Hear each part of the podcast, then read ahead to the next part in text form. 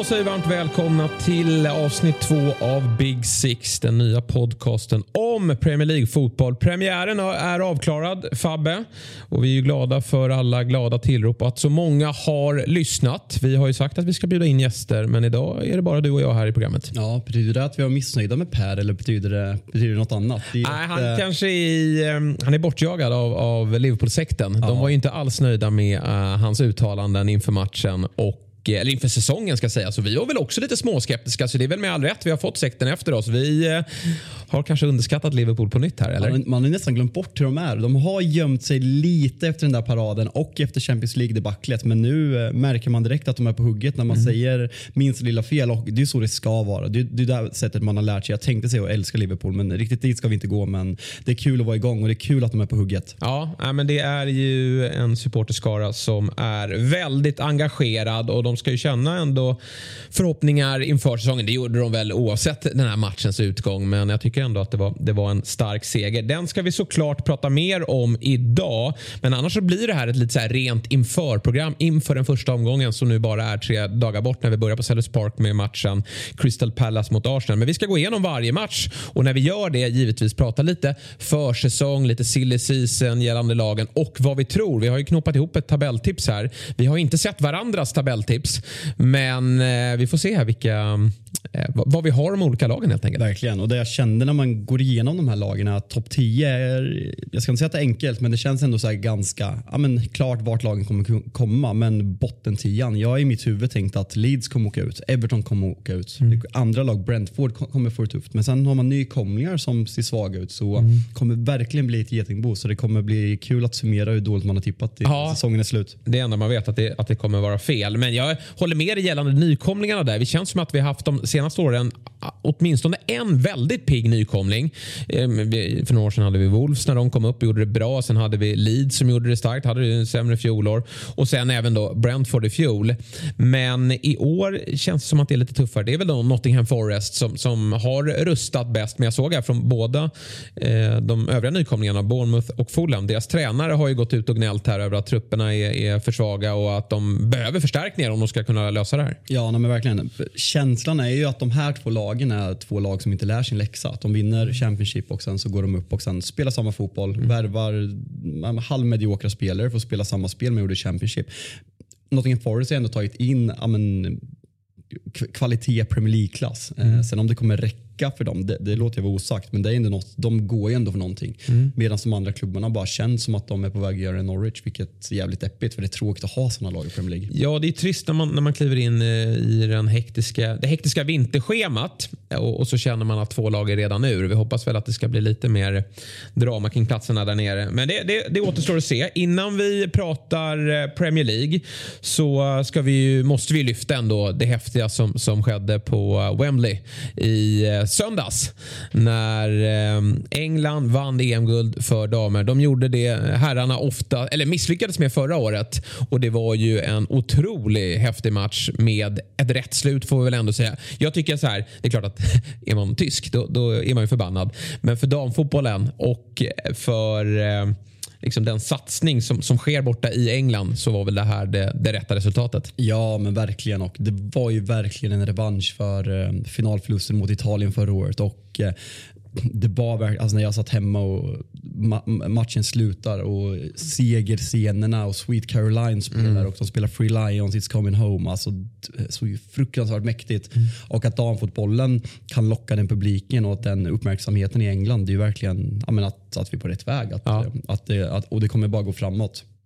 Eh, tror jag absolut att det här är bra för engelsk fotboll framöver. Att klubbarna har ju pumpat in väldigt mycket pengar. Exempelvis Liverpool åkte ut, satsade väldigt hårt och är ny, nykomlingar och kommer, det här kommer bara göra att klubbarna ser ännu mer stolt i det här och kommer lägga mm. ännu mer pengar och fokus på, på damfotbollen. Och jag tror också att vi kommer få se mer matcher på de stora arenorna. Mm. Såg något igår att de tre matcherna som har spelats för mest, flest publik eh, under 2022 är tre dammatcher. Ja, för, att man kan, för att man kan ta in mer. Det var ju El Clasico bland annat nu mm. i EM-finalen. Så det, det, är faktiskt jättehäftigt och jag tror att vi bara kommer kunna prata bättre och bättre om det här. Ja, det ska bli intressant att se publiksiffrorna. Vilket lyft det får här nu på de engelska arenorna. För jag kan ju känna ibland när, när Sverige gör ett väldigt bra mästerskap, får väldigt mycket eh, uppmärksamhet. Nu var det väl ett godkänt mästerskap, men, men jag tänker på OS-silvret där.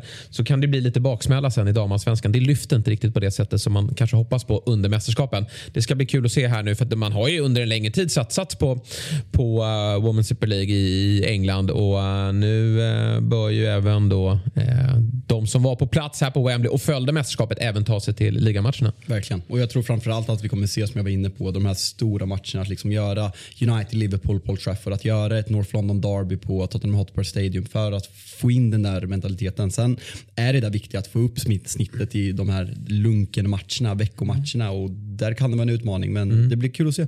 Ja, eh, också får vi se här hur, hur um herrarna svarar upp på det här. Det känns som att det har varit en mental spärr för dem. Det såg vi inte minst i, i, finalen just mot Italien. Men det är ju ett, att de tog sig till en final och att vi vet ju vilken bra landslag de har på gång. Kanske att det här gör att det liksom mentalt släpper lite spärrar för dem. Att de kan kliva in här i Qatar-VM. Att en buckla är hemma. Nu ska vi också se till att vi, vi löser den till. Det är bara att hoppas. Eh, mm. Eh, sen är jag, jag är av den åsikten att så länge Gareth Southgate är tränare för det där landslaget. Det är ett av världens absolut mest talangfyllda lag med väldigt mycket intressanta spelare i bra ålder i Mason Mount, Phil Foden, Jack Grealish offensivt och sen Kane och Sterling som komplement och där bakom finns en Jude Bellingham typ. Men mm. så länge Gareth Southgate är tränare för det där laget så har jag svårt att se att det leder någon vart. Vilket, vilket är tråkigt för det är Englands mest talangfulla generation.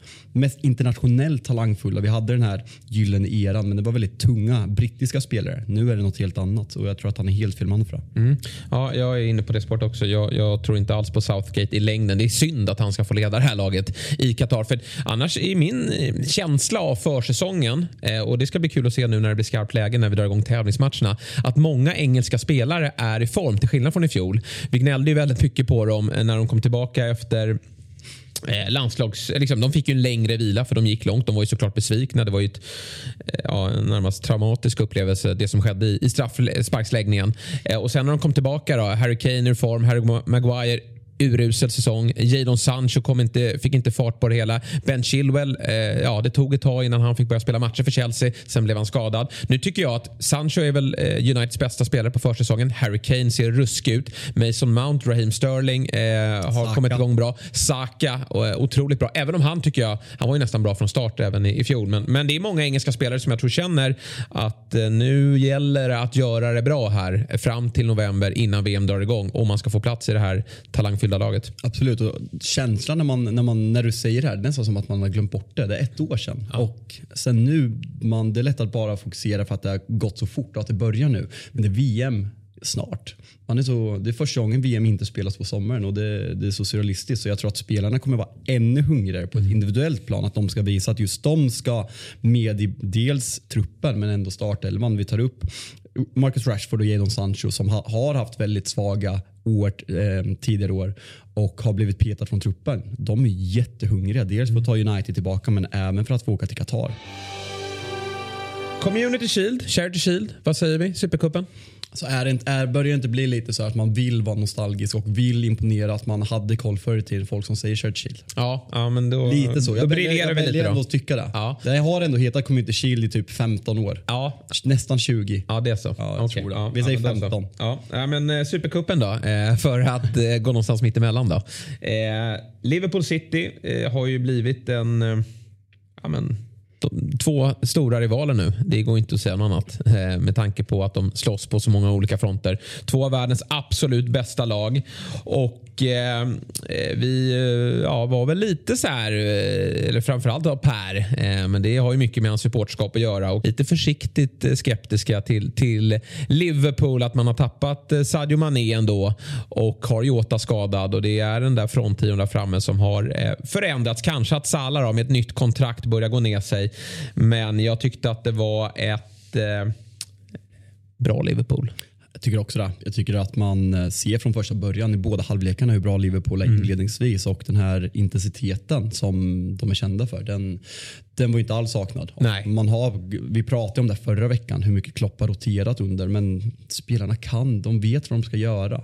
Och eh, tycker man gör en väldigt bra match. Sen är det som du säger med den här rivaliteten för den börjar ju byggas upp mer och mer och mm. nu fine det här är Community Shield men i sådana här matcher och att de möts i en FA Cup semifinal att de kanske kommer möta sin Champions League kvartsfinal semifinal senare som liksom kommer göra att den går från att vara bra till att kanske ja. vara den största någonsin. Ja. Jimmy Carragher hävdar att den var det nu vilket jag absolut inte håller med om. Nej, Nej men det, det är ju, de här mötena är ju häftiga. I fjol slutade väl båda dubbelmötena i ligan 2-2. Eh, den här gången blev det också fyra mål men det var Liverpool som vann med 3-1. Och jag tycker lite, det blir nästan som en handbollsmatch ibland. Att de, de har ju perioder i halvlekarna där de dominerar spelet och när de får kontroll på matchbilden då är det väldigt svårt för andra laget att eh, ja, ta, ta tillbaka bollen och skapa eh, sitt egna kontroll, eh, sin, sin egna kontroll över matchen. Eh, sen, samtidigt är ju båda lagen också väldigt bra på omställningar. Men Liverpool, en skillnad tycker jag, att vad man ser Liverpool City just nu, det är ytterbackarna. Eh, jag tycker att där behöver City förstärka. Alltså Kyle Walker är ju fantastiskt bra defensivt men, men den tyngden Liverpool får rent offensivt av att ha Robertson och Trent i de positionerna som de har. Där tycker jag att City tappar lite eh, i jämförelse. Där har de fördelen med att spela med van Dijk också för att de kan spela så högt. De kan stanna med två backar som står på mittlinjen och spela med Trent och Robertson som har som snittposition snudd på offensiva ytterbackspositioner. Om vi går tillbaka till eh, Dani Alves ur, ur uh, ursprungsposition. Han spelade Barcelona under Pep så han spelar ytterforward. Mm. det här är lite samma sak. Och jag håller med och framför allt, jag håller Cancelo extremt högt men han är bättre till höger ja. och när Kyle Walker, framförallt offensivt, när Kyle Walker spelar så är han där och då tappar man mm. offensiven på båda kanterna så verkligen. Nu tycker jag att det var intressant att se ett första, alltså bara ett så första glimt av nyförvärven Håland mm. och, och Nunez. Hur, hur deras intåg i lagen kommer påverka om lagen kommer ändra sig. Om Liverpool kommer spela mer rakt på Nunez. Om, om City kanske kommer spela mer kontringsfotboll. Vad, vad såg du där? Ja, men jag eh, tycker väl så här, om man bara går in på deras individuella insatser här så är det såklart att det är lätt att, att håna Håland eh, efter eh, hans tävlingsdebut för City med tanke på ja, men dels den här enormt grova missen han står för i slutet av matchen där han själv blir förvånad. Den, den missen har han ju i stort sett aldrig gjort tidigare. Sen har han ju några lägen i i, i första halvlek också som han kanske, framförallt då det här inlägget där han väljer att eh, ja, slå till på volley istället för att nicka in den. Det, det, är några lite så här där man ser att han kanske saknar lite matchträning. Han har ju bara spelat 45 minuter mot Bayern München och herregud, han är ny i en klubb som spelar ganska avancerat. Vi har, vi har sett andra nyförvärv i Manchester City som behöver en viss tid på sig innan de levererar. Jag också säga att i våras var han i, alltså i stort sett skadad. Ja, så han har gjort de här, vad var det, två, tre matcherna mot Sverige, två matcherna mot Sverige och någon mer Nations League-match. Annars ja. har han inte spelat på ganska lång tid tid. så det är ändå rimligt att han är lite ringrostig. Ja men absolut. Men, och så här, då går det att skratta åt att det där, eh, det där var inte bra. Samtidigt, jag tror liksom så här, man behöver nog inte som City-supporter sitta och oroa sig över att den här spelaren inte kan göra mål. För det är ju hans absolut eh, största egenskap är att han är en fruktansvärt bra avslutare inne i boxen. Utan vad jag snarare, jag väljer med att gå till det, åt det positiva. Att han, han kommer till lägen. För det skulle jag kunna tänka mig var en utmaning. Vi vet att Håland är, trivs bäst på omställning, har ju varit snacket. Eh, nu när City, nu möter de ju laget som är eh, lika bra. Men, men i övriga matcher så förväntar vi oss att City kommer ha 70 eh, boll. 60-70% boll. Hur anpassar han sig efter det och att han inte kommer vara så delaktig i själva eh, ute i själva spelet. Men eh, jag tycker att, att han kommer till så här pass många lägen. Hur han rör sig och hur han har liksom hittat den här nummer nio rollen. Det väljer jag att, att fokus, fokusera på som något positivt för Manchester City. Jag eh, också positivt att han orkar 90 minuter eh, i den här matchen. Det trodde man inte. Nej, det... Hur Pep har pratat på försäsongen att han kanske inte kommer vara redo. Många har varit oroliga. Så här, kommer han ens spela premiären? Men mm. att han gör 90 kommer inte. Det mm. säger ju att hans fysiska form är fenomenal. Ja, så att, nej, eh, lite kantig, eh, lite oskärpa, men jag väljer ändå att se det som positivt att han kommer till lägena och kommer ju såklart vara revanschsugen här eh, mot West Ham till helgen. Eh, Darwin Nunes som jag inte sett lika mycket. Eh, det måste man ju vara ärlig med. Man följer inte portugisiska ligan, men man har sett honom i Champions League. Man har givetvis kollat på statistiken och sen någonstans när Liverpool lägger den här typen av pengar med tanke på hur skickliga de är med sina värvningar så förstår man ju att det här är någonting som kommer att bli väldigt bra. Och det eh, såg man ju eh, den, den knappa speltid han fick här. Ja, men verkligen. Och det det mentalitet som, eh, alltså han vart ju ifrågasatt de första tre, fyra matcherna. Sen fick han de där fyra målen mot Leipzig som jag tror var alltså, fundamentalt viktigt för honom, för självförtroendet att gå in i den här matchen och den här säsongen med. Och eh, den frågan jag ställer är om man tror att man kommer, vilket lag som kommer ändra spelet med, så är ändå min känsla efter de här 90 minuterna att Liverpool kommer kunna slå den långa bollen. Eh, att de får ett till vapen där, att som jag tror Klopp är öppen för. För de vill ju spela väldigt mycket ut på kanterna på ytterback som vi nämnde, men nu får de en targetspelare som är liksom ett, ja, men en, en, alltså en stor uppspelspjäs där uppe. Ja, men han kan ju både droppa, och det såg vi, och så kan Salah sticka i djupled eh, bakom honom. Och, och, så kan han vara längst fram och, och stånga in eh, inspelen. Så jag tycker att han, eh, ja, men han erbjuder verkligen någonting samtidigt som de kommer ha nytta av Bobby Firmino också såklart. Jag blev inte förvånad över att han startar den här matchen. Det kommer vi se i andra typer av matcher att Bobby Firmino eh, kommer få förtroende. Han är väldigt användbar fortsatt och gör ett, ett bra jobb. Men han är ju långt ifrån det här hotet som, som vi ser att Nunez redan är för Liverpool. Så det, blir, det blir spännande här nu. Han kommer ju såklart att eh, starta väldigt många matcher under den här säsongen. Men om han startar premiären, eh, Nunez, eh, tror att han får chansen efter den Jo, men jag tror ändå det. Mm. Eh, jag tror att han har gjort det så bra på försäsongen och eh, det är en match som jag tror kommer passa honom. Nykomling mm. borta. Eh, då, då tror jag, alltså Bobby kommer behövas i de här tuffare matcherna. Mm. Det är kul, jag tänkte faktiskt på det efter den här matchen. Alltså, det här är alltså den första ni, riktiga nian Liverpool har sen mm. ja, men, typ Benteke när Klopp kom till klubben. Man har ju spelat Bobby som har varit verkligen den ordinarie. Och Rigi har aldrig varit ordinarie och sen kom Jota som i grund och botten är en ytter. Så de har ju verkligen använt den här fall, gjort den här falska nia rollen till sin och nu får man in en riktig, ja, men en riktig jävla striker. Ja. Så det Eh, det kommer bli kul att se hur, han, eh, hur Liverpool gör och mm. vad, vad som händer, hur bra han kommer vara. Mm. Och så fördelningen eh, på mål mellan honom och Salah. Kan Salah fortsätta att bomba in 20 plus mål med honom centralt i banan eller om det blir en lite mer jämnare fördelning? Mm. Ja, det blir också spännande. Ja. City då, de, många menar ju också på att de är igång lite senare med sin försäsong också. De har inte spelat lika många matcher och att de släpar lite på det. Det är klart att man ser glimtar i, i spelet. City har ju sitt Eh, spel som de har under Pep, det har, det har liksom långt ifrån försvunnit. De, det är ett väldigt eh, homogent och, och, bra lag. Eh, men lite frågetecken tycker jag ändå mm, det man bör kunna ha eh, på laget. Vi vet att eh, Jesus och Sterling har lämnat och eh, även om de inte alltid var startmän så erbjöd de någonting när Pep ville förändra en matchbild. Och mm, eh, djupledshotet, Mares och Grealish såg vi på kanterna den här gången. Det är ju inte spelare som, som sticker gärna i i, djupled utan de vill gärna ha boll på fötterna och driva på boll. Och tanken är väl att de då ska finna hålande i djupet. Men eh, eh, lite oro kring att det här djupledshotet två etablerade spelare har lämnat? Eller känner du att ersättarna Håland och Alvarez kommer vara tillräckligt bra. Alltså, alltså, Alvarez tror jag kommer vara en fenomenal värvning för det här priset men sen kanske inte det här är det året han direkt ska ersätta Sterling och Sterling har ju ifrågasatts på väldigt många sätt senaste mm. åren i City att han kanske inte har varit helt ordinarie men samtidigt som du är inne på han erbjuder någonting som de andra inte gör för både Foden, Mahrez och Grealish vill ha bollen på fötterna medan Sterling vill springa djupet och göra mål. Mm. Sen att han missar väldigt ofta, det är en annan femma. Men just, just den, den spel och sen även Sinchenko så att du får rotationer på ytterbackarna för mm. där är man väldigt, väldigt tunna nu. Laporte ja. har visat att han kan spela där. Ake kan spela där. Men man tappar, ja, Stones kan spela högerback men man tappar väldigt mycket i sin offensiv när ja. man kör ut mittbackarna på de där positionerna. Så där måste man, måste man eh, ersätta. Ja, och det, det sägs ju att de har blåst av dealen med Kuchereya i, i Brighton. Vi kommer in på honom senare för det har dykt upp ett annat lag som är intresserade av honom. Men, men det visar ju också på att City ser problematiken här också. Vill ha en vänsterback men den här gången kanske det blev för dyrt. Men det bör väl kunna dyka upp något annat namn då? Ja, men det måste göra det. Och där ska faktiskt City ha lite cred för. Det är fan inte ofta jag creddar City på ett ekonomiskt plan. För med tanke på vad man har spenderat i backlinjen. Men man har ändå de senaste fem åren egentligen känt att blir spelarna för dyra så har man inga problem att uh, gå iväg. Mm. Det har varit väldigt många spelare som har ryktats till Manchester United som City har varit intresserade av. Men de har känt nej det är för dyrt. Mm. Vi, vi vill inte lägga de här pengarna. Fred Maguire, Alexis Sanchez var nära.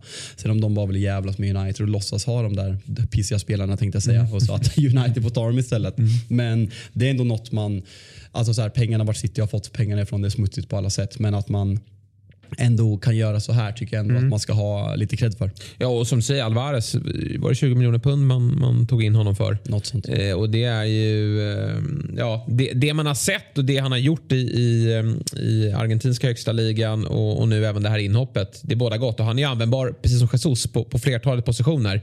Och de kommer ju behöva, nu, så Håland kommer inte kunna spela allt. Eh, och, och, han är ett alternativ, man kommer även kunna spela falsk nia så som man har gjort tidigare. Och jag tror ju även att, att Phil Foden, han ska ju ha en startplats eh, i det här laget. Han, han kommer ju starta de flesta av matcherna. Sen får vi se i, i, i vilken roll. Då. Mm, nej men verkligen. Om vi, vi stekte ju faktiskt City förra veckan och lovade att ta dem lite. Så ska vi, om vi, en frågeställning som jag har är ju att nu när man behåller Bernardo Silva, man behåller Gündogan, eh, Rodri har gjort mm. den platsen till sin. Vart kommer Calvin Phillips in i det här ja. laget? För det är en fantastisk spelare, ordinarie engelsk landslagsman som har ryktats till ja, men bland annat United och även andra klubbar. Vart, eh, hur kommer han hitta in i det här laget? Vad ser du?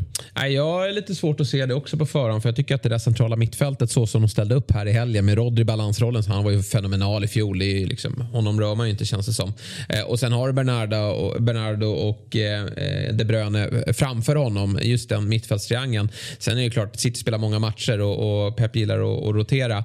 Eh, men jag, jag har svårt att se Philips bli liksom en, en ordinarie man här. Och, och, och Gündogan trodde vi kanske skulle försvinna i det här fönstret. Men, men av allt att döma så är är han ju kvar och, och tillhör den här, det här laget. Så att, eh, ja, jag ser honom inte som en startman. Sen vet jag inte på liksom vilka premisser han har gått dit. Han, han kanske nöjer sig med att vara lite av en eh, ja, rotationsspelare första året för att sen ta sig in. Det är ju viktigt att fylla Englandskvoten.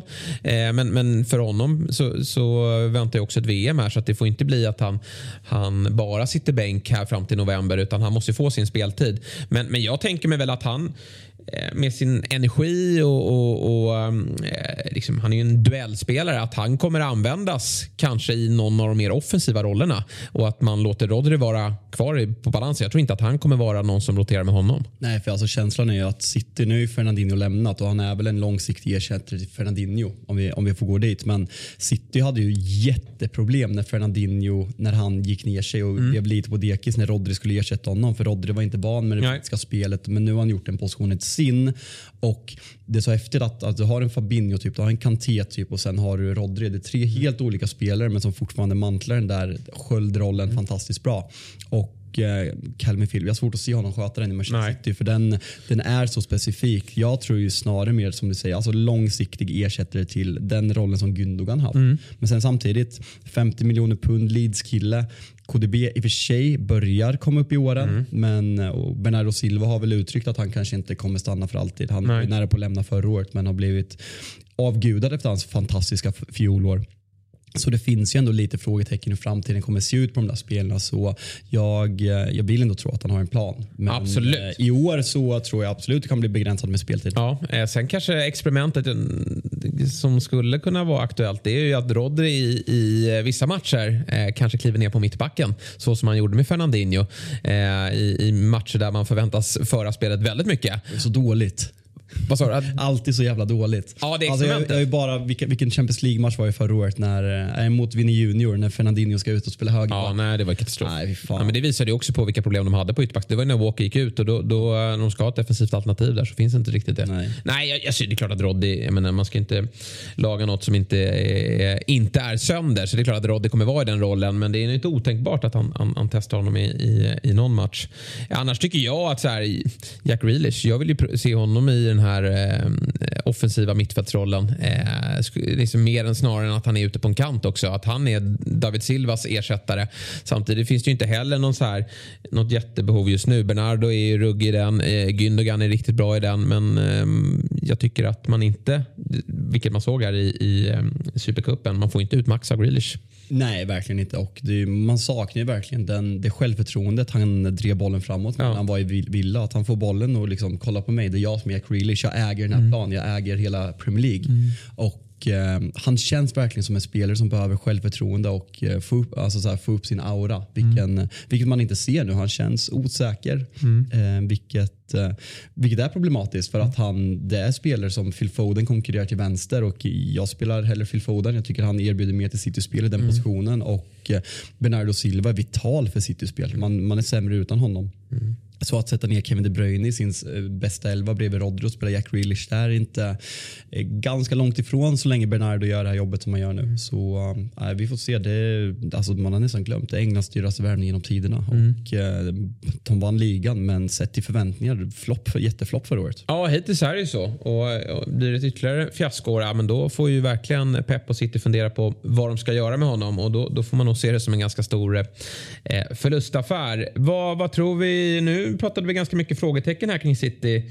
Innebär det att vi eller att du inte tror att de vinner i år? Eller? Ja, det kan faktiskt vara så. Mm. Eh, och Eh, jag har nog sagt att, City, att jag tror att City vinner hela tiden. Men mm. sen ju mer jag tänker på hur Liverpool såg ut i slutet av förra säsongen mm. och hur City såg ut. Grejen med Liverpool och City att City, att City har de här plumparna i sig. När de inte får in eh, sitt 1-0 mål så mm. kan det lätt bli frustrerande och eh, man kan lätt släppa in både ett och två mål. Vi såg mot Villa i sista matchen. Liverpool får inte de där plumparna när de är ett sånt fungerande lag. Så um, om vi ska in på vårt tips redan nu. Och, ja, men du får berätta om du har City som etta. Nej, jag har dem som två. Ja, du har det? Ja. Liverpool etta?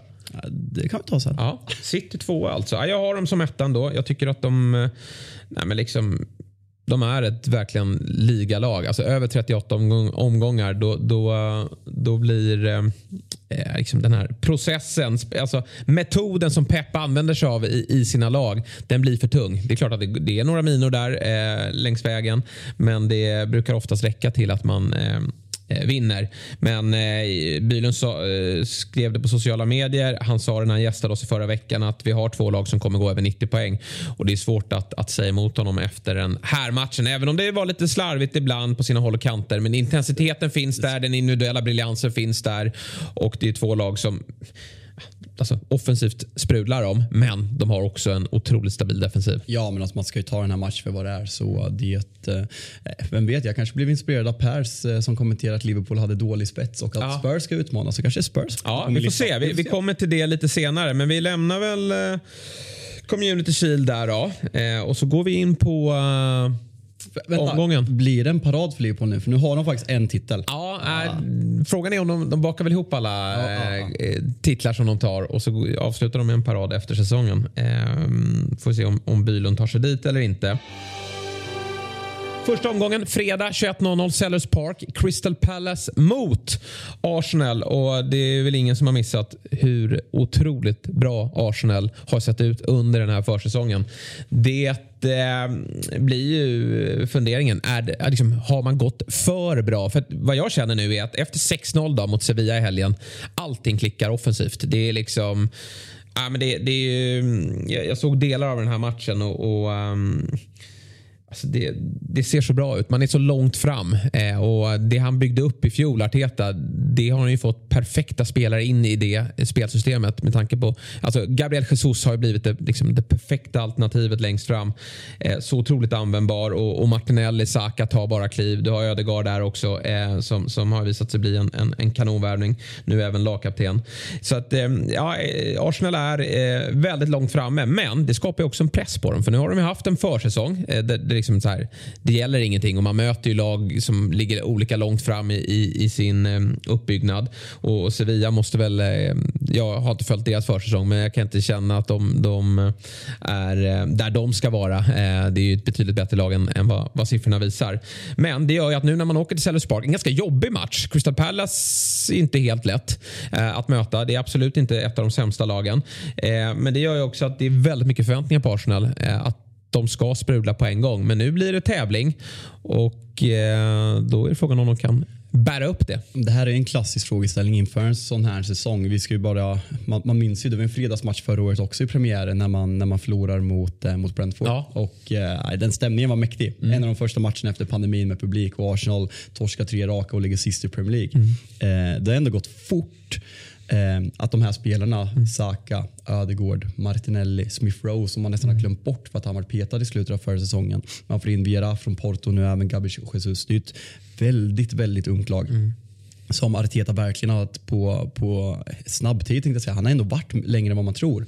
Men han har verkligen fått sätta sin prägel på det här laget och fått tagit in sina gubbar. Sen, jag var inne på det lite i veckan. Enda frågeställningen jag har är om de har tillräckligt mycket karaktärer. Mm. För de här spelarna de har aldrig på riktigt varit med och slagit som de högsta positionerna. De var det lite förra året och då vek man ner sig i slutet. Mm. Trots att man inte spelar i Europa, vilket man kommer göra i år. Så frågan är hur Arteta kommer rotera. Om man kommer spela B-laget i gruppspelet och sen börja gå in för i slutspelet i Europa League. Mm. För det är något som man lätt glömmer bort. Att förra året var en väldigt, väldigt eh, bräcklig trupp. det fick man betala för också. Ja, men verkligen. Men nu är ju truppen bredare. Man har ju verkligen breddat den här truppen. Alltså startelvan är ju ganska så intakt. Eh, förutom då att eh, Gabi Jesus har, har förstärkt dem eh, längst fram. Och nu har Sinchenko spelat vänsterback då, eftersom Czerny är, är skadad. Men det var ju framförallt i mars där när man hade tre, tre förluster i rad tror jag det var med, mot bland annat Southampton och Brighton tror jag det var. Det var ju där man tappade greppet om fjärdeplatsen för det såg ju väldigt ljust ut. Allt pekade ju på att det skulle bli en Champions League-plats. Men då fick man skada på Partey och, och då visade ju, alltså man gjorde ju ett januarifönster där man bara tappade spelare, man, man fyllde inte på. Och då visade det sig att det draget blev, blev kostsamt. Nu har man breddat och spetsat truppen. Och Det får mig verkligen att tro att man kommer att eh, utmana. Även om det som sagt då är ett, ett eh, en, eh, ganska mycket press på dem här nu. De kan ju inte liksom, jag trodde när, man, liksom, när vi satt i, i, i, juni och började se värvningarna trilla in. Då trodde jag att vi har en tydlig topp fyra. Eh, vi har eh, City, Liverpool, vi har eh, Chelsea och Spurs.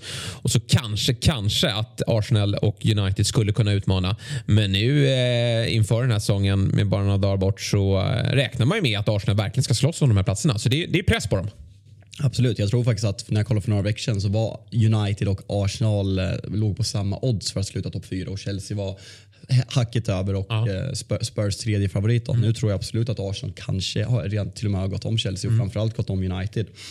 Um, vad skulle jag säga med Arsenal? En sak som uh, jag tycker Arteta också ska få cred för är att man ser, det känns extremt harmoniskt i laget. Det känns mm. som att de har kul med varandra och jag har alltid varit ett fan av liksom cut your losses. Alltså så här, ha, lyckas ingenting, var inte rädd att förlora pengar och göra gör er av med problemet som man har gjort med Özil, man har gjort det med nu senast Aubameyang. Man tar bort virus från truppen för att liksom, det må kosta pengar för klubben men i slutändan så blir det bättre. Viljan också. Så det är tre riktigt högprofilerade spelare som han har sagt upp kontra kontraktet med ja. och liksom betalat ut pengar för att bli av med dem från truppen. Jag tror att det är helt rätt väg att gå. Vi har andra klubbar som borde göra samma sak. Mm. Och nu den här gången har man inte eh, gett eh, bilden till en idiot heller. Alltså Martin Ödegaard känns ju som en... Han kommer ju bli en idiot. Ja, det är väl så det blir. Ja. Det slutar så. Nej, men det, är, det är väl en snäll... De har väl gjort så att vi, vem är snällast i truppen? Ja, men det, vi ger den till Martin Ödegaard. De kollar, de kollar så på bildspelet när Galla sitter kvar och, sitter kvar och vägrar ja. gå plan. När Xhaka kastar binden mot fansen och nu bara... Och bara dyker inte upp. Och bara skiter i att spela. Ja. Nu bara, men vi, vi tar, vem, vem är snällast? En blond skandinav. Ja, men vi går på honom. Han kan fan inte bete sig så illa. Nej, han fick väl, eh, fick väl binden här under slutet av förra säsongen också. Så att han har ju testat på rollen och, och uh,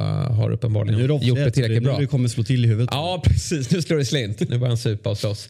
ja, eh, Martin Ödegaard, eh, kapten. Häftigt, eh, tycker vi. Pallas då, eh, har ju inte varit särskilt aktiva på um, transfermarknaden. Vieira gnuggar på med det material han har. Eh, däremot har man tappat eh, Conor Gallagher, eh, lånet som man tog in i fjol från Chelsea.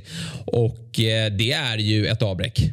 Verkligen. Han var ju fantastisk för, för Pallas förra året. Mm. många var ifrågasättande när Viera kom. Att, för de hade ju den här diskussionen när Roy Hodgson försvann. Att de hade typ 16 spelare på utgående kontrakt eller dylikt. Mm. Och Eh, så bra som Viera gjorde det med det här laget eh, förra året ska absolut hyllas och det är spännande att se dem i år.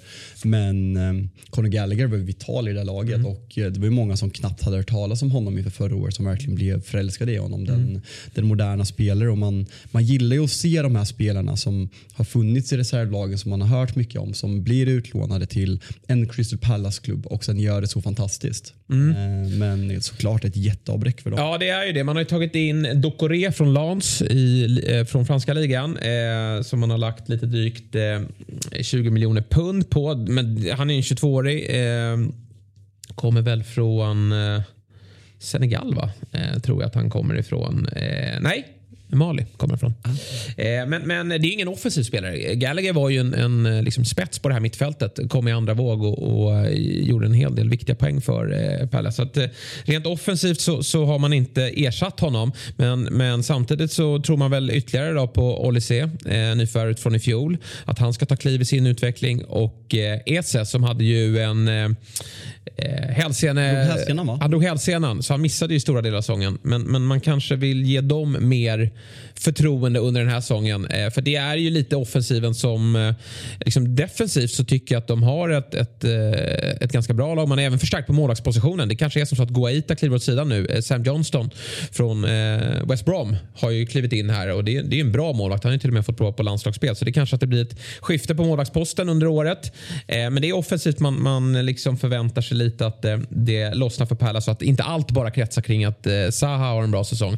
Utan någon av de här, Eduard eller Mateta eller kanske rent av Benteke, Benteke. måste få det att lossna här nu. Ja. Eh, för att Palace känns lite, det är mycket frågetecken rent offensivt känner jag. Mm, ja, verkligen. Och eh, det är på något sätt tråkigt att inte Vieira får mer backning att, eh, att bygga vidare på den här första fina säsongen. Men som du säger när du nämner de här spelarna, det är många unga spelare med en enorm potential som visade saker förra året. Så om de tror på dem och att de kan växla ut den här till eh, att bli ännu bättre än förra säsongen. För man pratar ofta hur svårt det är att ställa sig om till första Premier League-året och vi har många här som gjorde det väldigt bra. Eh, Så nej, det ska bli kul att följa Crystal Palace tycker jag. Ja, eh, vad har du om i ditt tabelltips då? Eh, Jag har faktiskt dem ganska högt upp. Eh, På tal om det här getingboet 10-20 som jag var inne på förut. Så på en tolfte plats hittar vi Crystal Palace i år. Ja, mm. Trettonde plats har jag. Så att, eh, någonstans där i mitten eh, är väl ganska rimligt. Det känns inte som att man har gjort tillräckligt spännande fönster för att ta kliv. Utan man, man hamnar strax under mitten. Arsenal då? Eh, Arsenal kommer upp på fjärde plats. Ja, har jag med. Ja. Och ska vi förtydliga, de här listorna kommer ju komma upp. Det kanske luddigt att höra oss prata och säga Ja, varje exakt. lag. Det kommer komma upp på Twitter eh, och sociala medier efter, efter avsnittet släppt. Ja, men vi har båda blivit lurade då av Arsenals försäsong här och, och tror att de tar sig förbi antingen Chelsea eller Spurs. Det, det får vi se. Alltså det vore ju lite kul. Alltså, Arsenal-fansen är ju väldigt bra på att få, få väldigt stor hybris när det går lite Mm. bra. Så eh, det är klart det vore kul om de kommer sjua. Mm, ja. Jag säger inget, men det, tycker du det så, så kör vi på det. Eh, det var fredagsmatchen det. Bra premiär. Eh, Liverpool spelar sen lördag 13.30 och på nytt möter inte de alltid en nykomling. Jo, det känns som det. De mötte väl Leeds också. Det var så här 4-3 Ja, två säsonger och. Norwich i fjol, va? Var Norwich, ja, det var Ja. ja. så tre år i rad. Ja, som de får en nykomling. Om det är en bra eller eh, liksom, dålig start. De brukar ju vinna det, det, har- premiärer. det har varit bra för Salah. Han har väl två Ja. hattrick va? Ja, det är väl så. Precis. Och det är väl inte omöjligt att det blir en ny, ett nytt hattrick. Jag måste säga att Salah också såg eh, på tårna ut tycker jag i, i den här eh, Community Shield-matchen. Ja, men det känns verkligen som det. Och det, det är som du säger, den enda frågeställningen man har och det är egentligen bara bra för Liverpool. Kommer Nunez intåg i laget ta mål från Salah? Och Diaz, hur kommer, han, hur kommer han komma in i den positionen när han ska ersätta Mané? Och sen har rotationen med Jota. De har ju verkligen en situation där de kan rotera på ett Ja. bra sätt med fyra väldigt bra spelare. Men jag, jag har väldigt svårt att se att Salah skulle bli en ny Özil eller en ny Aubameyang som skriver ett sista, sista kontrakt. Han känns så jävla hungrig. Han älskar klubben, han älskar staden, han älskar Klopp. Fansen framförallt. Så nej, jag, jag tror vi kommer få fortsätta i alla fall i två, troligtvis tre, fyra säsonger till för att se en Salah som gör minst över 20 mål. Ja, det, när du säger Klopp där, men, men känns, man går inte ner sig under Klopp. Alltså, eh, man vågar. man vågar inte liksom slarva. Eh, Alltså, det är klart man kan gå ner som man är 34-35, men, men där är inte Salah. Så att, eh, nej, han fortsätter nog, fortsätter nog att ösa på. Och det blir nog snarare likt höstsäsongen eh, än vårsäsongen. Eh, tror jag här från start. Sen är det ju svårt att upprepa just den succéfyllda höst han hade. Eh, man åker till Craven Cottage och möter Fulham, då, nykomling. Och eh, jag var inne på det lite tidigare här. Både Bournemouth och Fulhams tränare. Då. Eh, Potter höll jag på att säga, men det är Parker och Marcus Silva som tränar de här lagen. Alltså Silva tränar Fulham, blev rörigt där. Han har klagat på tunn trupp. Alltså, Han, känns eh, som Silva varit, han åkte ut typ så åtta gånger och fått sparken. Ja, det är säkert bara precis. två. En av de här spännande tränarna som inte får det riktigt att, att funka. Men eh, Silva eh, fick ju frågan här, såg jag på någon presskonferens, bara, men du behöver väl en till två spelare till? Och han sa att jag behöver fem till sex nya spelare. Det är en ganska tydlig passning.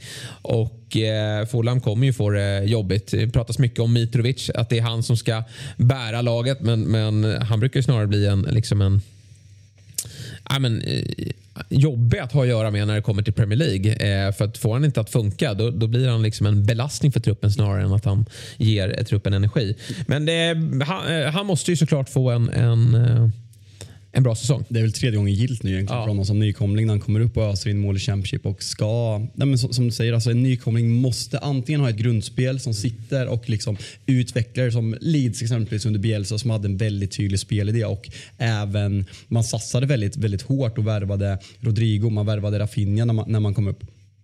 Men Fulham känns verkligen som, ja, man har tagit in Andreas Pereira från Manchester United och han är ingen spelare som håller kvar en, ett, ett lag eh, i, i Premier League. Och man har ett väldigt stort tapp ska man inte glömma. Fabio Carvalho som pratas om som ja. nya Harvey Elliott som en av de största talangerna i, eh, i engelsk fotboll. Eh, som gjorde tio mål förra ja, året. Det, det, är ett jättetapp för Fulham. Ja det är det. Han är på andra sidan här nu då, och han känns som, det var den där när han hoppade in här i, i, i eh, Community då fick han ju den här berömda kramen från Klopp som han alltid ger till sina unga spelare. Ja, du, du ser äcklad ut men jag, jag, jag tycker den är lite charmig ja, ändå. Jag försöker vara neutral. ja, avslöjar du mina... Mitt... Ja, exakt. Nu när vi inte har några kameror på så jag, jag får liksom meddela lyssnarna vad, vad som händer här inne. Men, men jag, jag kan någonstans tycka den är, är, är, fin även om många tycker att det är ett eh, form av poserande. Men Carvalho tror jag kommer få, få mycket speltid eh, hos Klopp eh, redan i år.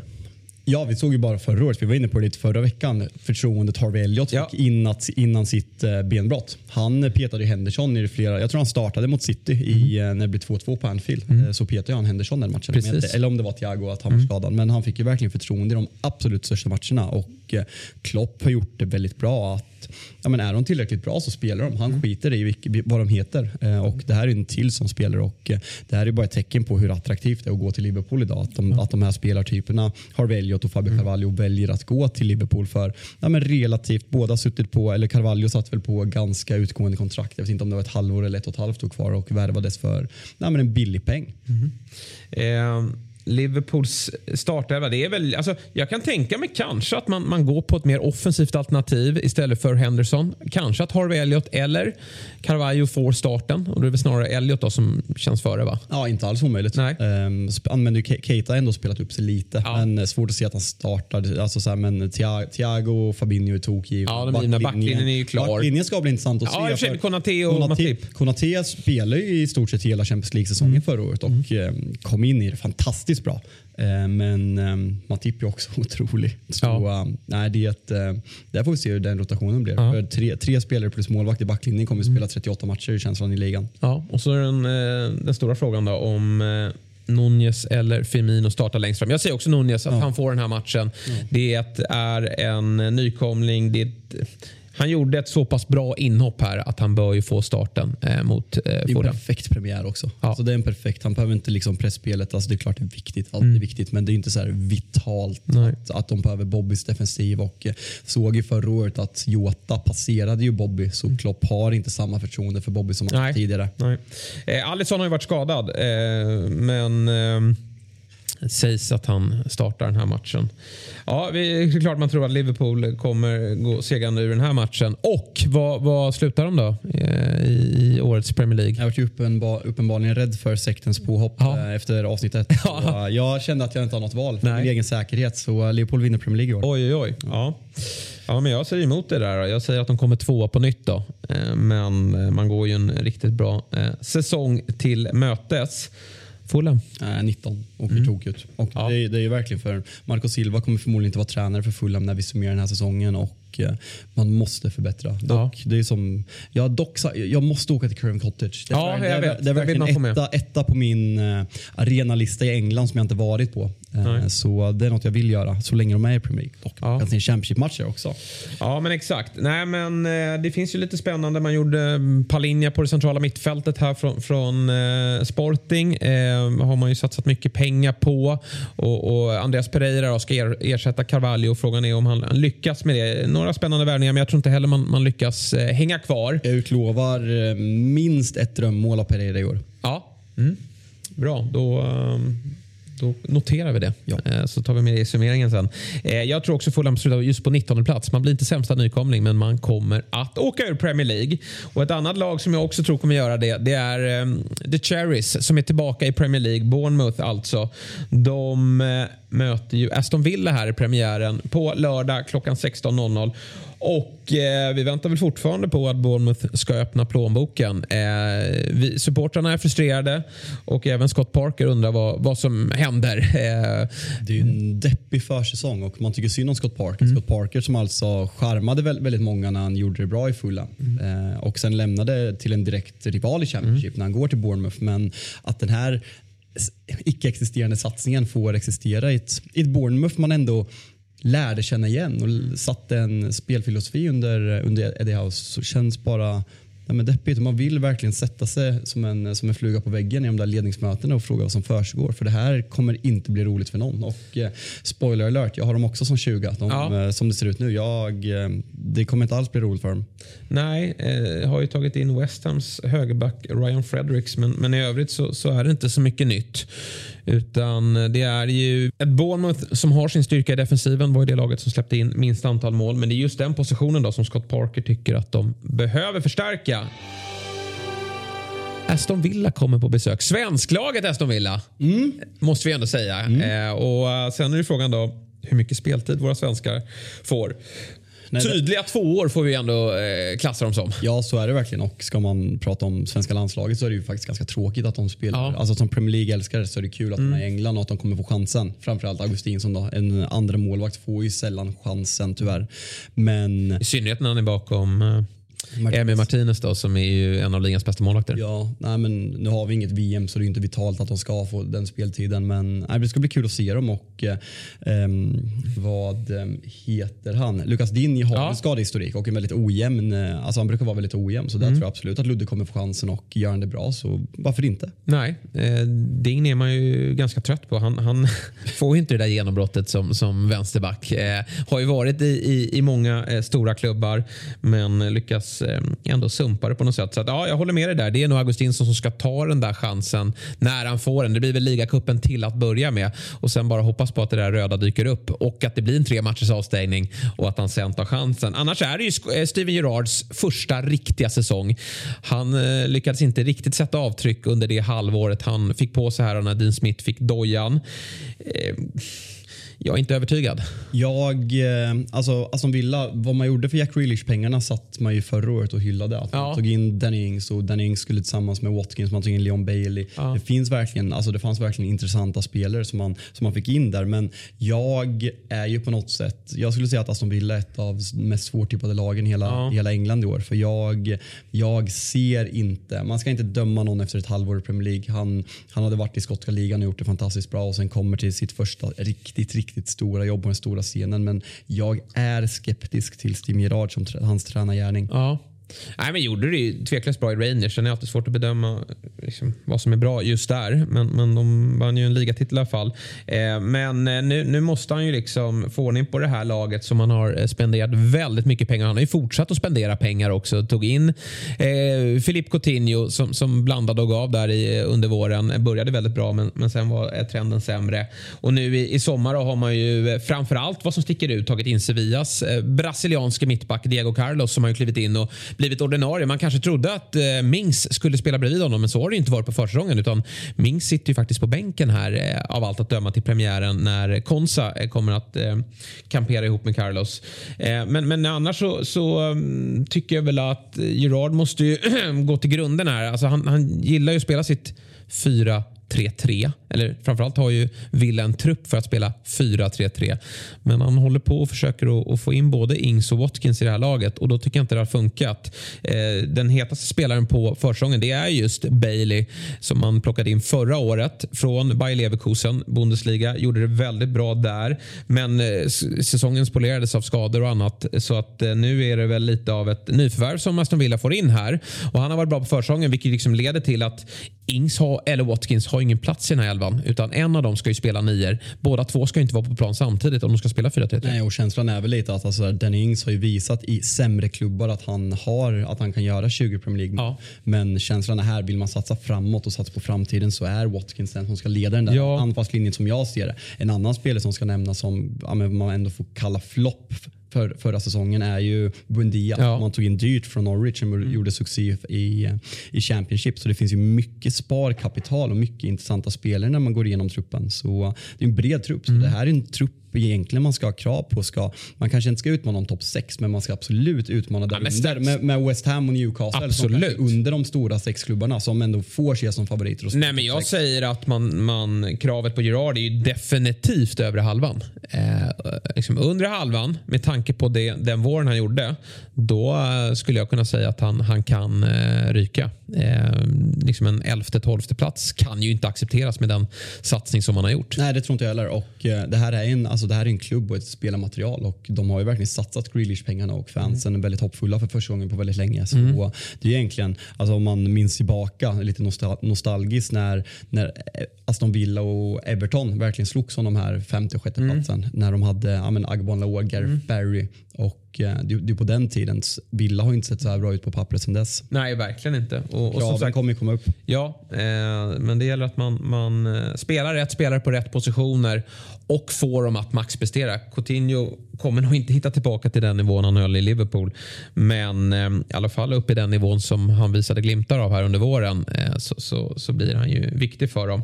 Ja, lite frågetecken då kring eh, Aston Villa eh, har vi. Men eh, vad, vad, vad säger vi? Vi eh, har faktiskt att de slutar på övre halvan men eh, med en position. De blir tia. Jaha, är kul. För jag har också dem på, på just tionde plats. Får vi se om det är Steven Gerrard som leder dem hela vägen till maj då. Skeptisk. Ja, lite skeptisk där också. Eh, hur det blir. Bournemouth, ja, där är vi båda också då, på 20 plats. Ja. Mm. Eh, vi fortsätter under lördagen och då är det två lite så här svåra lag att eh, analysera tycker jag. Eller Wolves bör ju inte vara eh, särskilt svåra att analysera. De åker alltså till Ellen Road och möter Leeds. Eh, Wolves har ju eh, inte varit särskilt aktiva under sommarfönstret. Utan det är ju Nathan Collins från Burnley, mittbacken, som man har plockat in. I övrigt är laget hyfsat eh, intakt får man säga. Jag har ju fått tillbaka Adama Traoré också från eh, lånet till Barcelona. Såg du när han var shoppade i Ja, jag eh, såg det. landslagströja? Det, ändå, det har något. Ja, verkligen. Det, det, det var älskvärt. Eh, Bruno Lars andra säsong i Wolves. Och Det är ju kontinuitet. Man, man vet ju lite vad man kommer få av det här laget. Men frågan är om det liksom lyfter. De måste ju få igång sitt anfallsspel. Alltså, Ja. De gjorde ju väldigt, väldigt bra defensiv. Och Jag tror att de började släppa in väldigt mycket mål sista tio matcherna. Men fram tills dess så låg man väl 3-4 på um, minst insläppta mål. Så det är något man verkligen kan bygga vidare på. Men målen måste komma. Nu har ju Jiménez gått sönder. Han har sett bättre ut på försäsongen. Men nu har han gått sönder och kommer missa början på säsongen. Vilket, vilket är ett, såklart ett stort bakslag. Men får man tillbaka Jiménez till form eh, pre-huvudskada så, så kan det absolut bli intressant. För det är ju, de har ju verkligen gjort sig till, att, till ett bra Premier League-lag som ska komma på övre halvan. Och eh, de fortsätter ju sin, alltså den här alltså Mendes-satsningen. Och det är väldigt mycket portugisiskt och de har de har spelarna och så länge de får be- behålla Ne- Neves på, på centrala mittfältet så um, ska de ju såklart räkna med Wolves. Ja, alltid rykten kring honom, men han ser ut att bli kvar och Moutinho fick förlängt kontrakt där också såg jag. Men det är väl lite som du säger, anfallsspelet där. Eh, Wang har man ju nu, hade ju honom på lån från Leipzig, men nu har man ju eh, löst den eh, klausulen. Han började väldigt pikt och det började pratas om, om andra lag på honom. Sen gick han ner sig och det kanske var liksom, till Wolves eh, stora glädje då, eftersom då kunde man "Shit, lösa honom. Alltså vi, ja. vi, alltså vi kommer komma tia, vi kommer, skit i om vi kommer tio eller åtta. Chilla lite nu så blir det billigare. Ja, precis. Eh, och det, det lyssnade han till. Eh, men, men han är klar och det är kanske att han får eh, mer speltid nu då i början när, när Raúl Jiménez är skadad. Sen blir det ju som ett nyförvärv med, med Pedro Nieto som eh, är tillbaka. Hade en jättejobbig säsong men avslutade säsongen med att göra mål på, på Anfield och eh, har fått en försäsong där han har sluppit skadorna. Så att, eh, Det är en fin spelare. Det är en bra som man spelare. ser fram emot att se. Ja. Verkligen. ja, eh, Wolves någonstans i mitten va? Nia. Nia. Ja. Det var ändå lite högre än vad jag har tror jag. Eh, 11. Så att, och det, det sparkar man ingen tränare på. Det är väl ungefär där någonstans de ska ligga. Det brukar ju vara väldigt tajt kring de där positionerna. Man åker till Leeds som på nytt varit aktiva eh, på försäsongen. Det blir ju så när man tappar lagets två absolut bästa spelare. Det var en otroligt tung fjolårssäsong. Man tappade ju, eller man höll ju på att åka ur men, men löste det ganska sent eh, på säsongen. Men eh, man har som sagt tagit in en del namn och jag kan inte säga att jag har särskilt bra koll på, på spelarna som har kommit in här. Nej, det man ser på är att de flesta, spelarna, de, de flesta spelarnas klubbtillhörighet har en väldigt Jesse March-prägel. Det är väldigt mycket Leipzig, det är väldigt mycket Salzburg, det är väldigt Bayern München. Det är, eh, så det är verkligen att han, om man ska uppskatta någonting som man kan ändå så föreställa sig att det ser bra ut, att Jesse March verkligen får göra sina Ja, värvningar. exakt. Och det tycker jag ändå att man ska få göra för det var ett väldigt Bielsa-präglat lag som han kom in till och deras, alltså så här, de vill väl pressa högt båda två så det finns väl likheter men Förra säsongen var jobbig för Leeds och det kändes på något sätt orättvist att de hamnade där de gjorde. När de hade de skadorna på Calvin Phillips som var fundamental för det där laget på mittfältet och Bamford kanske spelade, vad spelade han? Spelade knappt, han spelade inte ens tio matcher förra året tror jag inte. Nej. Och eh, Bamford måste ju vara tillbaka och Bamford måste göra mål. Ja. För eh, sen, alltså såhär, Gjorde jag, mål i genrepet här på ett klassiskt Bamford-mål. Omställning gick i djup och avslutade snyggt. Så förhoppningsvis så slipper han skadorna. Annars finns ju liksom, det är Gelharts andra säsong här nu. Och jag är lite inne på att det skulle kunna bli ett, ett eh, genombrott här och om Jesse March kan lösa att spela båda på något sätt så tror jag ändå att eh, Leeds kan få ett eh, Ja, men två offensiva hot där. Då, för man måste ju någonstans ersätta Rafinhas poängproduktion. Det man har tagit in i offensiv väg det är ju colombianen då, Sinisterra eh, från eh, Feyenoord eh, där han har gjort det bra. Och från Red Bull Salzburg har man ju tagit in Brendan Aronson eh, som är amerikan, 21-åring och eh, ja, det är ju en ganska hög prislapp på båda de här spelarna. Eh, 25 miljoner pund så att det förväntar mig att båda kliver in i elvan och producerar framåt för det är offensiva spelare. Ja, det räknar man med. Men om jag vad, heter, vad, vad tror du om alltså, Rodrigo? Är det bara ge upp där? Eller finns, Ja, det finns, finns det någon framtid för honom? Det är en väldigt, väldigt dyr värvning för Ja. Leeds.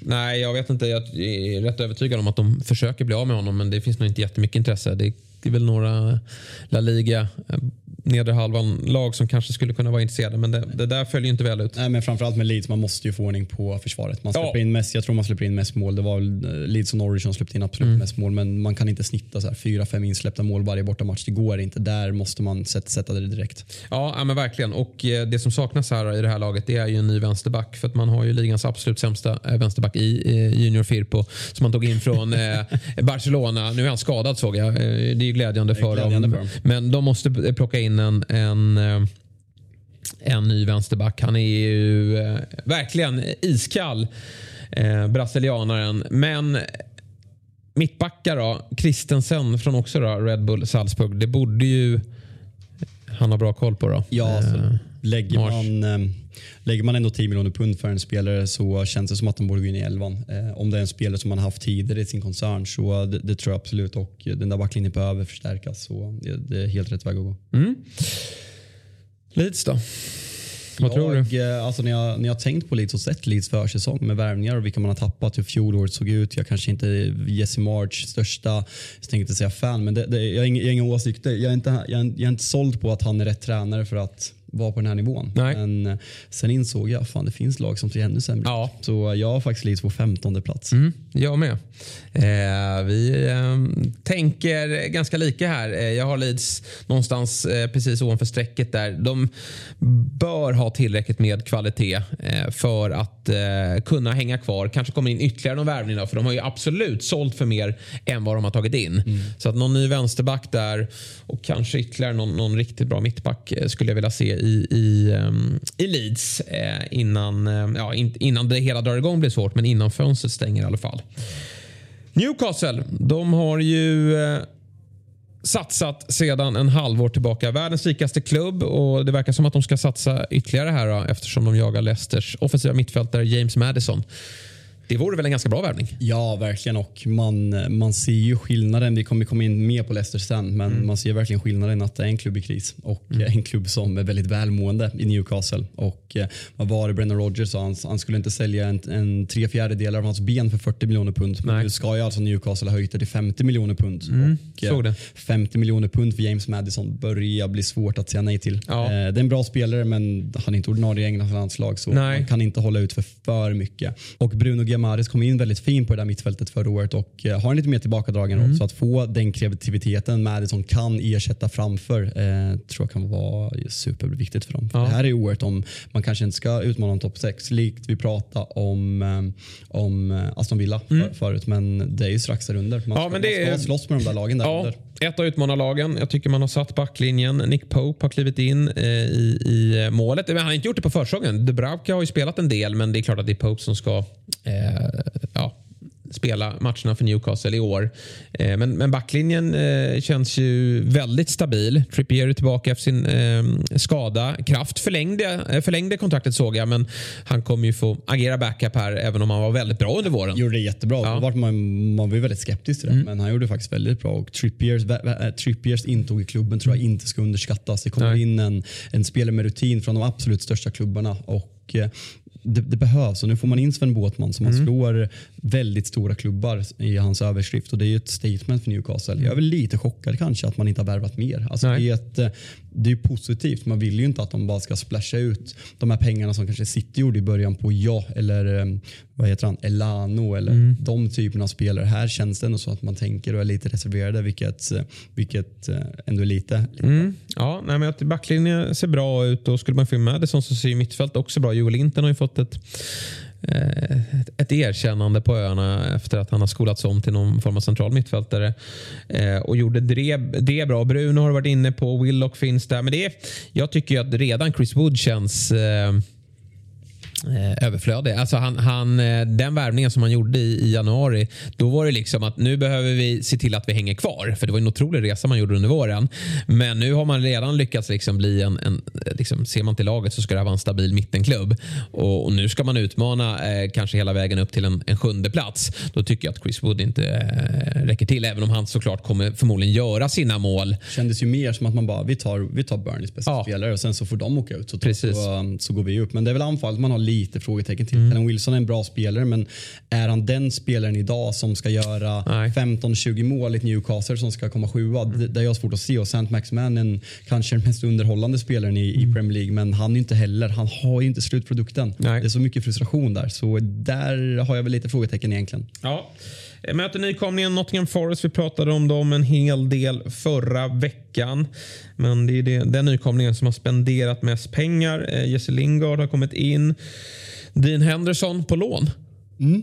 Och eh, det eh, är väl positivt. Att, ja. Jag hoppas väl som United-supporter att, eh, att han ska göra en bra säsong så att det kan mm. öka marknadsvärdet. För det har ju snarare det har gått från fick, någon, fick höra nu för något år sedan att United alltså har tackat nej till 50 miljoner pund för din Henderson i samma veva som Chelsea värvar Mendy istället. Mm. Och hans marknadsvärde är inte direkt 50 miljoner pund nu på två och ett halvt år. Så en bra säsong här och vi har ju sett i Sheffield United mm. vilken, vilken kvalitet det finns och vilken skottstoppare han kan vara. Ja. Sen får vi se med United. Jag är skeptisk till de Gea, eh, hur han kommer passa mm. under Ten Hag och hans kontrakt går ut. Så gör han en bra Just säsong det. så har man sagt typ så här, ja, men nu, nu är sista chansen, mm. nu är sista chansen. Nu är han på ett lån igen. Ja. Och, eh, så mm, han har sin chans nu. Verkligen. Eh, sen har man ett ganska intressant anfallspar också.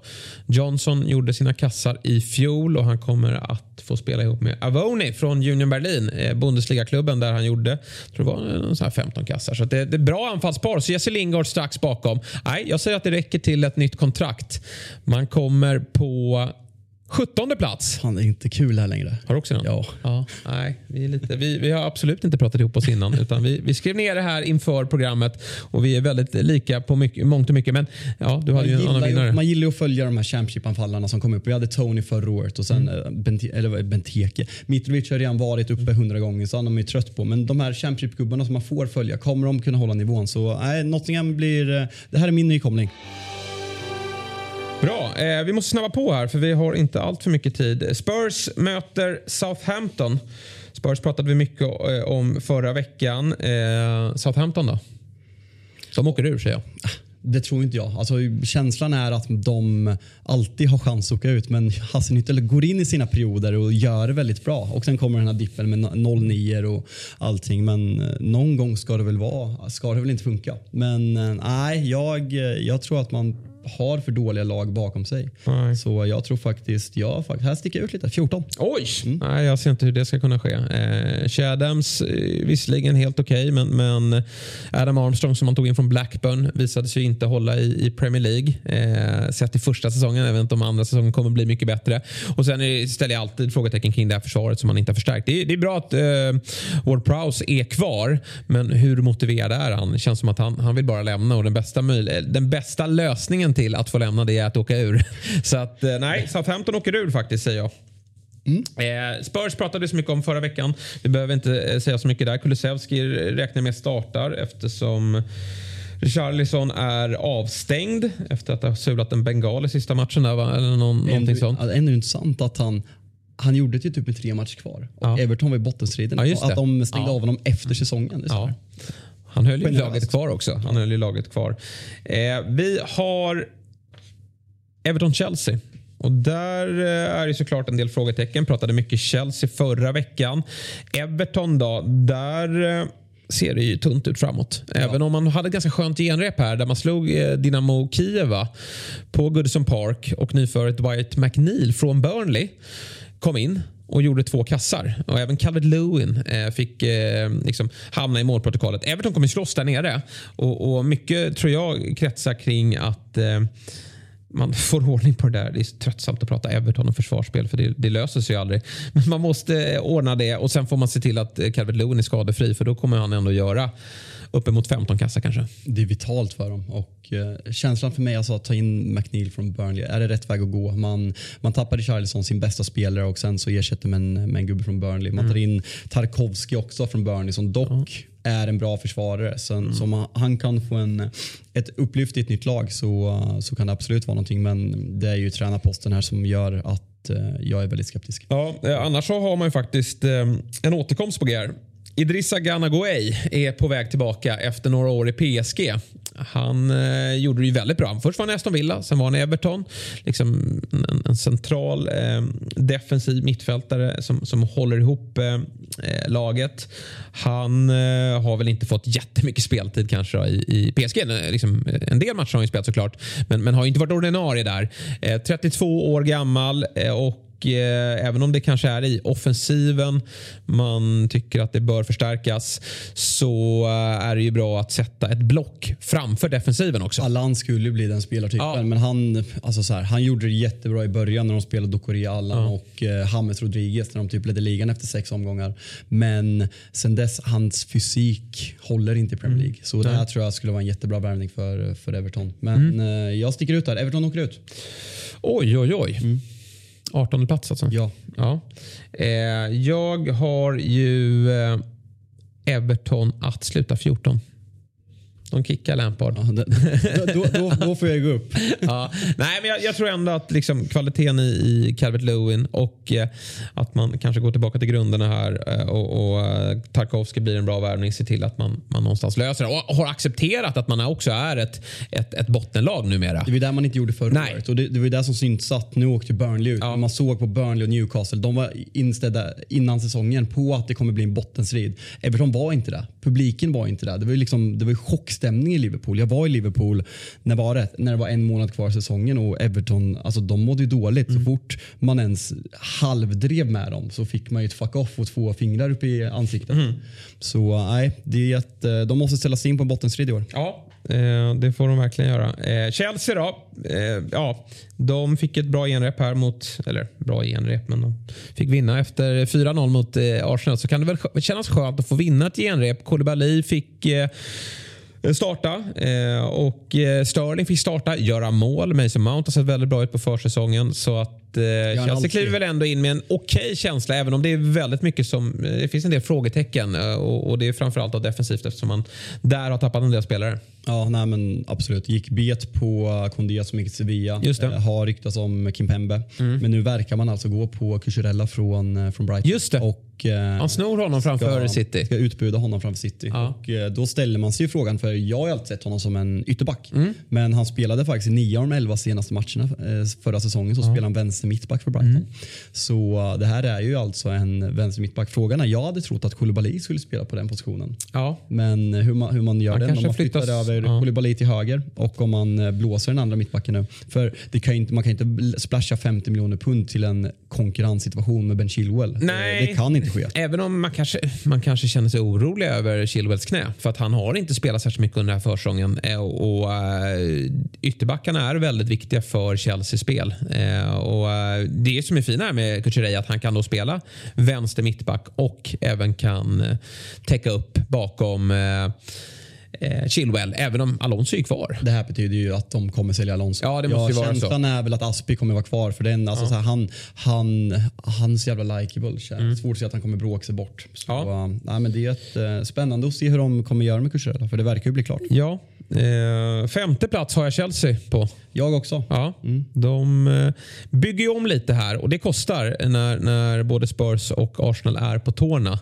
Sen tror jag långsiktigt att Chelsea kommer att studsa tillbaka. Sen frågan vad, det, liksom, vad händer med Tuchel om de skulle missa Champions League. Det ska bli kul att se ägaren också. Ja. Alltså, för Det är verkligen en helt ny väg för Chelsea. Mm. Om, det, om det failar direkt, hur kommer han reagera mm. på det? Kommer han gå på namn? Han har en United-aura över sig. Att värva Di Maria och Falcao och Cavani-typer. Att han går på namnen snarare än vad som är bäst för klubben. Mm. Om jag får vara bara så här första känslan jag har fått. Sen tycker jag att lite så frågetecken på det centrala mittfältet på Chelsea. Alltså Kanté, han eh, har ju haft en del skadeproblem. Blir äldre. Eh, Jorginho eh, har en också lite negativ trend. Jag tycker han var eh, sämre i fjol. Eh, Kovacic otroligt bra i fjol. Han ska ju vara startman på det, här, på det här centrala mittfältet. Också skadad och går i Ja, perioder. ja, men hans exakt. Han är lite ojämn. Hans högsta nivå är ju... Gallagher men hur ju- passar han på ett... Ska han spela som en av två? Jag, jag ser snarare honom kanske som en backup till Mason Mount i en lite mer framskjuten offensiv roll. Ja, men det är det som blir kul att se. Alltså, Ja. Mm. Dels hur de ska ställa upp det där mittfältet och hur de kommer använda Sterling. Vem som,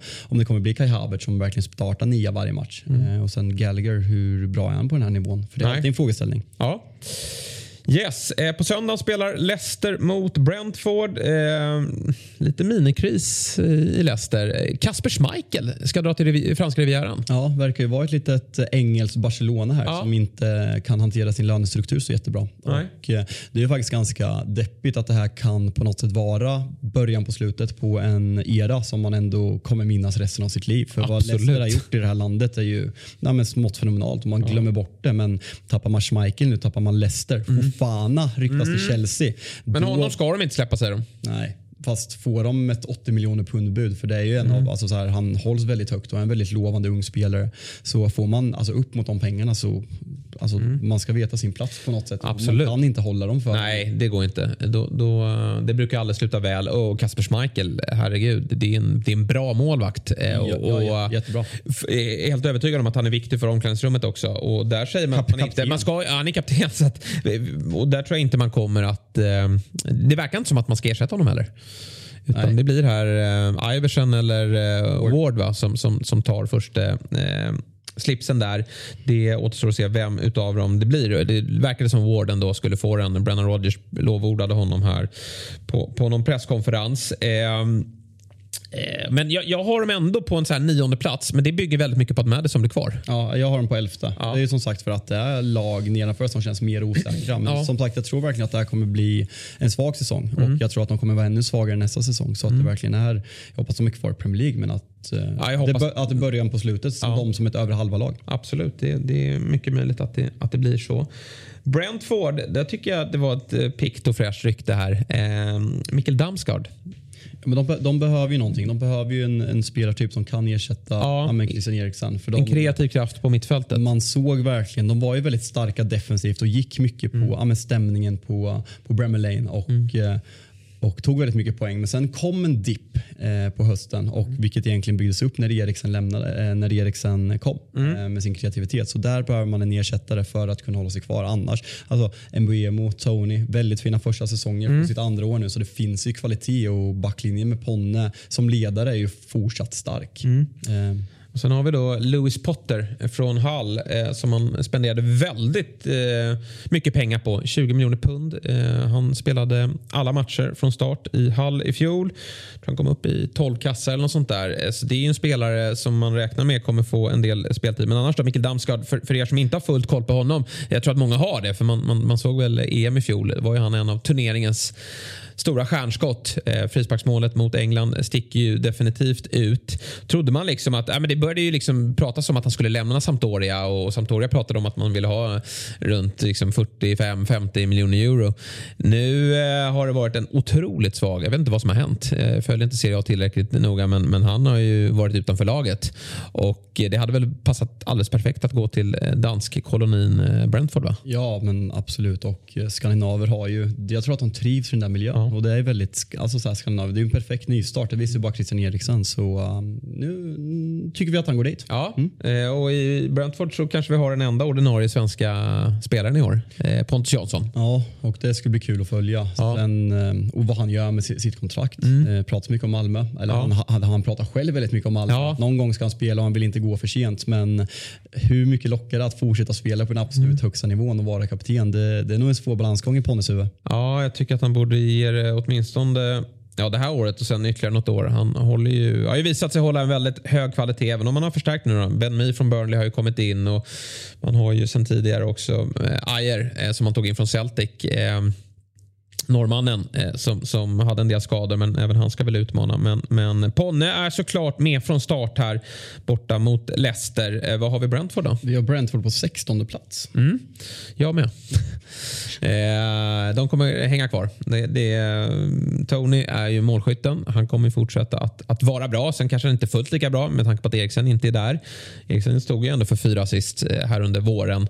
Men Tony visar att han håller klassen och sen eh, styr Ponne upp försvaret. Så det, det räcker för att eh, hänga kvar. Manchester United tar emot Graham Potters Brighton eh, söndag klockan 15.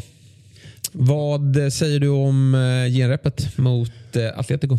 Alltså, det, jag, tycker vi, jag tycker skillnaden man ser om vi, eh, om vi tar när Manchester United åkte mm. ut mot Atletico Madrid i Champions League är att här står vi upp på riktigt. Vi står upp och det syns att Ten Hag har satt sin prägel på laget. Det syns att han kräver väldigt mycket spe, av spelarna och det känns som att de eh, mentalt har anpassat sig. Att de står upp i kampen mot eh, Atletico Madrid som vi vet alla hur de är på en mm. fotbollsplan. De tar väldigt mycket och eh, vi går in i dueller och Scott McTominay smäller på um, Um, Oblak är ganska rejält, mm. vilket såklart uppskattades. Mm. Så matchen i sig inte wow. Vi möter ett riktigt bra lag mm. uh, försvarsmässigt och vi blir nollade. Men um, karaktärsmässigt framsteg mm. absolut. Mm. Svenskintresset, Elanga? Ja. Men, alltså så här, han, han kommer ju inte vara ordinarie år och man mm. kan inte räkna med det. Det är ju att han, han fick ju för mycket speltid förra året för att vi var så svaga men Rashford kommer gå före. Eh, Sancho kommer gå före. Men kan han anpassa sig, vilket jag tror att han även har sagt i intervjuer, att han är, liksom, han är väldigt ambitiös, tränat med privattränare hela sommaren. Vi har sett det på sociala medier. Så det ska bli jättekul att följa om han kan ta nästa kliv. Man hoppas verkligen det. Ja, annars var ju rubrikerna från helgen då. Ni spelade ju, eller ni, United spelade någon match här på söndagen också mot Rayo Vallecano. Och eh, Cristiano Ronaldo fanns med från start. Kungen tillbaka i spel eh, uttryckte han sig själv på Instagram. Och sen stack han i paus. Ja, och eh, jag, jag själv gick väl igång lite på det där och drog ett tweet som jag kanske raderade sen. För, Jaså, varför varför raderade du den? Nej, men för att eh, han ska fått tillåtelse. Ah, okay. Om det var för att de skulle missa trafiken. Det var flera spelare som hade lämnat. Så ah, okay. kände jag att jag ska inte hänga ut någon. Eh, det är onödigt. Men det är klart att i hans situation när man vill göra sig vän med fansen, det ser ah. fortfarande inte bra ut. Att han kan, han kan sätta sig på bänken när det är 45 minuter. Exakt. Och, och, han kan duscha, komma in i 60 mm. vara kvar där och sen mm. åka hem. Det är inte jättejobbigt i hans liv. Så det är klart det finns. Och han såg inte jättemotiverad ut den här matchen heller. Han ja. såg ut att, nej men såg loj ut. Och, men fick faktiskt ett ganska bra eh, välkomnande när han kom ja. tillbaka. Så han, han väcker upp väldigt mycket känslor och eh, jag har ju väldigt mycket känslor för honom. Eh, och Ehm, men vi, eh, han måste bort. Ja, och Martial finns ju där framme och förmodligen om Ronaldo lämnar att det kommer in ytterligare. Det ska ju komma in fler nyförvärv till United. Det räknar vi med. Ja, det kommer komma. Eller hur? Ja. Men tuff eh, premiär här ändå. Att möta ett Brighton som vet precis hur de ska spela fotboll. Sen har ju de tappat. Eh, Kukureya, han kommer inte spela här. Eh, nu, nu är det nära Chelsea sägs det. Och även Bissoma har ju lämnat. Vilket är viktigt för det här försvaret. Så att, um, det är Brighton som är försvagat och som inte har förstärkt särskilt mycket. Um, men ändå en jobbig motståndare i en premiär att möta. Ja, verkligen. Och United. De slaktade ju dem. Eh, 4-0 senast. Ja, och det, är, det är egentligen botten på Ragnik-eran. Ja. Mm. Och vi har haft svårt med dem. Och eh, men en tuff premiär och ja. United måste vinna den här för att få lite go. Och att spelarna och fansen ska ställa sig bakom Erik Ten Hag. För sen kommer tuffa matcher. Vi möter ja. Arsenal tidigt, vi möter Liverpool tidigt. Så de här matcherna måste vi vinna. Ja. Måste match direkt här. Ja. ja. Eh, United då, vad har vi dem? Eh, sexa. Ja, sjua. Eh, det är så? Jajamän. Ja, spännande. Ja. Mm har ett lag som faktiskt eh, tar sig in däremellan, mellan då alltså femte och eh, sjunde plats. Brighton. 13. 13, ja det är nog vad jag har också. Nej, 12 har jag dem. Mm. Eh, så att eh, någonstans, man kom väl nia i fjol va? Men nu gör en väldigt bra sång. Var på övre halva, men det var med Bissoma Kuchereya eh, som var liksom... Kuchereya, ja, men deras två absolut bästa spelare. Och det är inga lätta spelare att eh, ersätta och det har man inte gjort ännu. Det är väl han Mboepo som, som kom förra året eh, som kanske ska ta Bissomas roll, men, men eh, det, det, han blir väldigt svår att ersätta. Sista matchen ut på söndagen. Eh, City har vi redan pratat mycket om, men det blir väl eh, dags att prata lite West Ham då som ju eh, värvat från Serie A. Eh, Skamacka.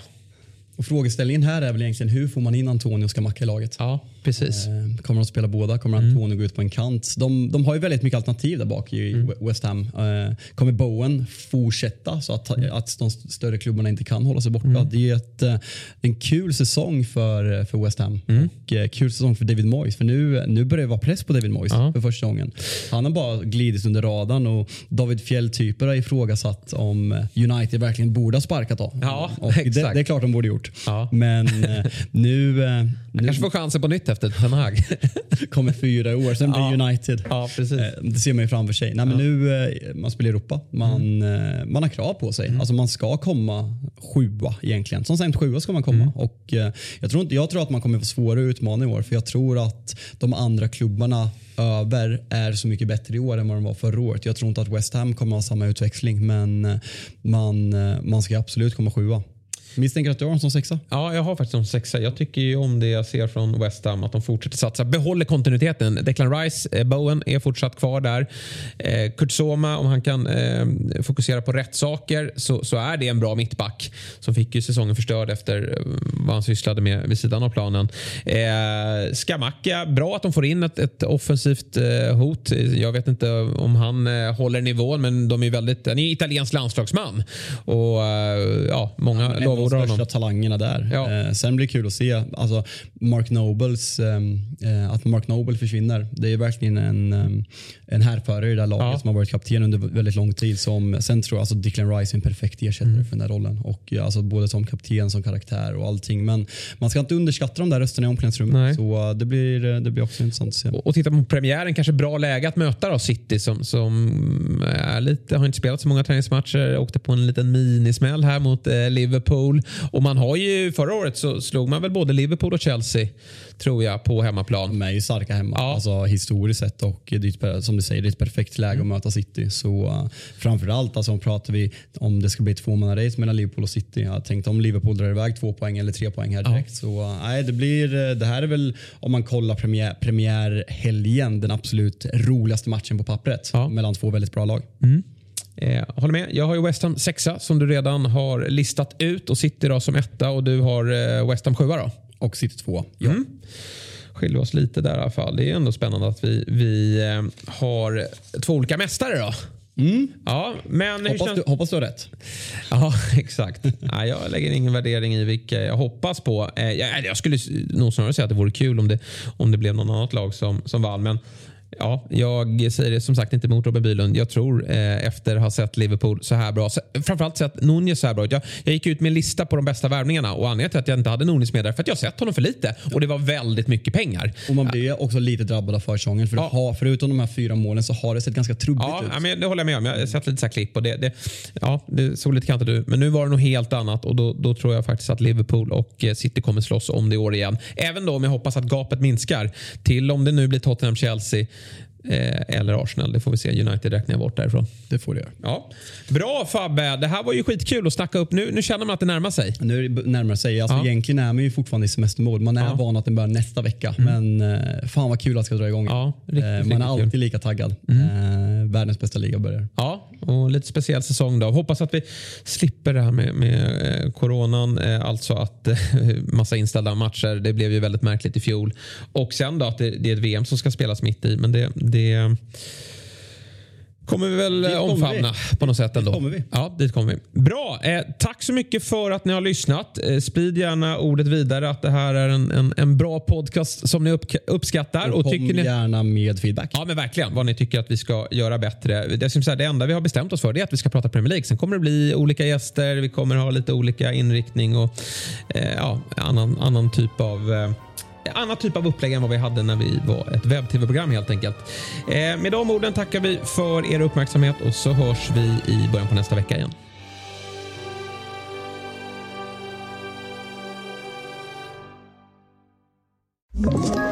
Ett poddtips från Podplay. I fallen jag aldrig glömmer djupdyker Hasse Aro i arbetet bakom några av Sveriges mest uppseendeväckande brottsutredningar. Går vi in med hemlig telefonavlyssning och, och då upplever vi att vi får en total förändring av hans beteende. Vad är det som händer nu? Vem är det som läcker? Och så säger han att jag är kriminell, jag har varit kriminell i hela mitt liv men att mörda ett barn, där går min gräns. Nya säsongen av Fallen jag aldrig glömmer på Podplay.